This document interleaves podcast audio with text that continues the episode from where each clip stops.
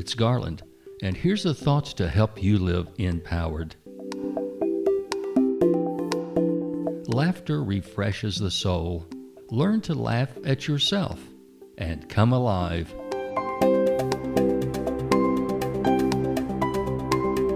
Some people are so afraid of being laughed at that they can't let themselves be alive. You know who they are. They can't take a joke but must respond to every perceived slight by viciously fighting back. They always have to be right and they won't admit to any mistakes. They might smile with their lips, but there's no smile in their eyes. They're thin skinned, their ego is fragile, they might be consumed by their appearance, and they're quick to spotlight even the smallest flaw in others, while they crave praise and adulation or they become brittle and terse. I think we are all susceptible to these tendencies when we feel psychologically vulnerable or lack confidence. But we can enliven our hearts and refresh our souls by coming to terms with a couple of simple truths. First, Others sincerely want to like you, if you'll let them.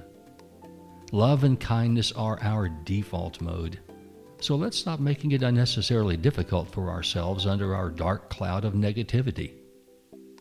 Second, no one is perfect.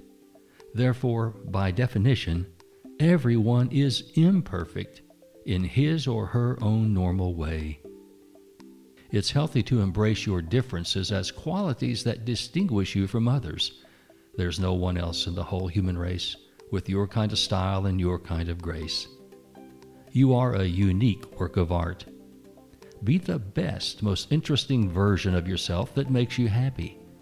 And laugh along with life, especially at yourself.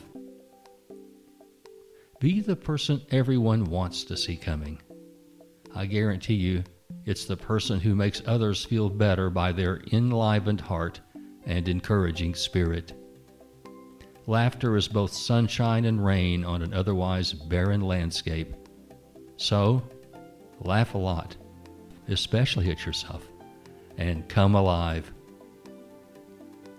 I'm Garland McWaters, and I encourage you to live today empowered.